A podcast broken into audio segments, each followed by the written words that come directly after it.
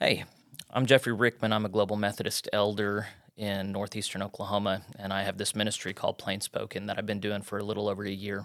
And part of that has been just reporting on things a lot of people don't understand about denominational politics. But I've been doing some other things that I, I want to build up the Global Methodist Church, and I want for people in the Global Methodist Church to know what we believe and why.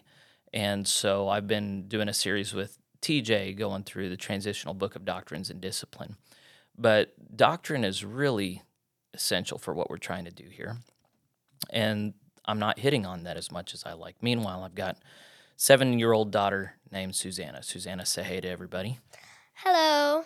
All right. So Susanna recently spoke to me and said that she wanted to resume some private instruction time with me. Uh, when she was our only child, or we only had Jesse as a baby, uh, she and I would sit down and we would do the New City Catechism together. And um, she has a good basis and foundation in that. But the Global Methodist Church also has a catechism. This is question one. You can see it on the page here.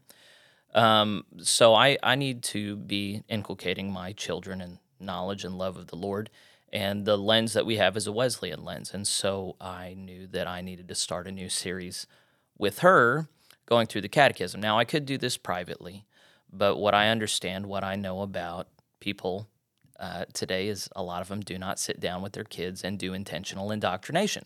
It's just not something that they do, partly because they don't know what it looks like. So I thought I can sit down with my daughter and maybe my my son on a weekly basis and go through the catechism and talk about meaningful things and kind of model for people what what it looks like. So, Susanna, let's give a, people a sense for who you are. Tell us how old you are. I am seven years old. Okay, and um, do you go to church? Yes, sir. Tell us about it. Well, um, we sing lots of hymns. I have as long most of the hymns I have heard. I have been worshiping probably since I was four or five, and now my brother is trying to too. And I've learned lately that even though the services are long, they're good sermons. Mm, somebody's sucking up to the preacher. So uh, yeah, we we enjoy thinking and talking about faith, and um, we we do it at home, but we're not studying the Bible as much as we ought, and we're not talking about it, one of the things about a catechism.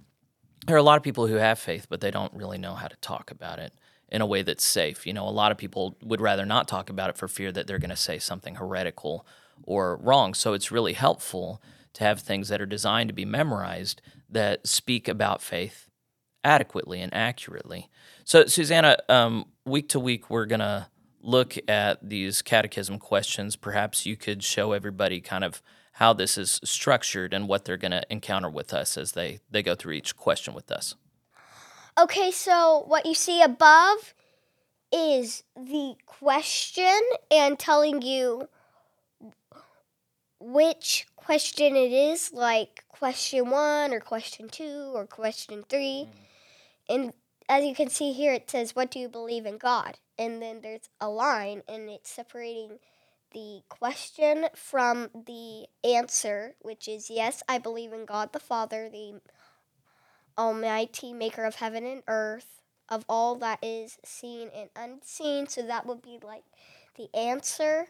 And then below, and little white um, numbers and letters, there are different books, chapters, and verses that all connect to that um, question and answer. Yeah. So week to week, you and I are going to go through just one question at a time. And here's the structure that I'm thinking of. I'm thinking we're going to start with Susanna saying a prayer, then me quizzing Susanna on previous questions that we've covered, and then getting into the question. And then uh, it's my intention, Susanna, to look at each uh, all the citations at the bottom to have slides for that and read through those scriptures together and, and connect them to the questions. So this is not going to be some surface level thing. We're, we're going to try and start connecting the Bible to our, our doctrinal heritage. Um, so we would invite you to follow along with us, join us. Uh, my my hope is that children will join us sometimes, uh, but this is really going to be more for adults. So um, uh, the reality is that the primary religious instructors for children are supposed to be their parents. And so, what I hope this does for you, parents, is you can sit and watch just how some other kid's brain works, but also how some other adult speaks with their kid. And then from that, you can decide, okay, I like how he does this, and I'm going to do this with my children.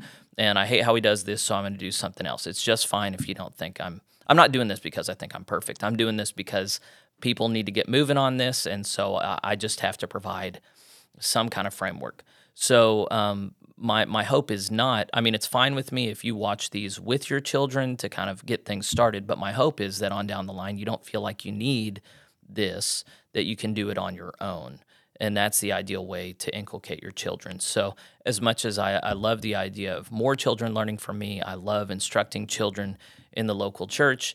The reality is that that I'm not the one that's going to get them through the hard times in life. I'm not going to be the one to ask that they ask questions.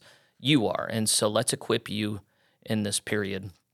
Now, I, I understand there are going to be some children that really bond with Susanna, and they love watching how her mind works and um, learning alongside her. So, Susanna, if there are little girls and boys that want to join us and watch, what do you hope they get out of this? I hope that you will experience stories from the Bible and say, Mama, Daddy, I want a Bible. Yeah, it's important to know how to use your Bible um, how to navigate it, what's in each book, what what the Bible teaches, and so you're hoping that uh, children grow in scriptural awareness and literacy. And yes. Okay. Is there anything else, or or they you don't even know what's coming down the road, so you don't really know what to tell them, what to anticipate. We're just going to learn together, and it's going to be great, right? Yes, sir. Okay. Very good.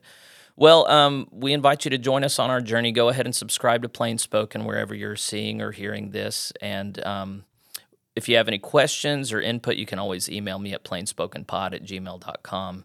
And we'll we'll just ride this thing out as as we see fit. Um, I think it's going to be between 30 minutes and an hour each time. We'll see. But I, I want this to be something that really holds on and makes a big difference in my daughter's life. And then ideally, something that really helps a lot of people in the Global Methodist Church reclaim our doctrinal heritage, set aside the time and space necessary to know what we believe and why, and reclaim this faith that has been entrusted to the saints. So we enjoy we enjoin you to join us. We encourage you to join us uh, on a weekly basis. We hope to do this, and may God be glorified. See you next time.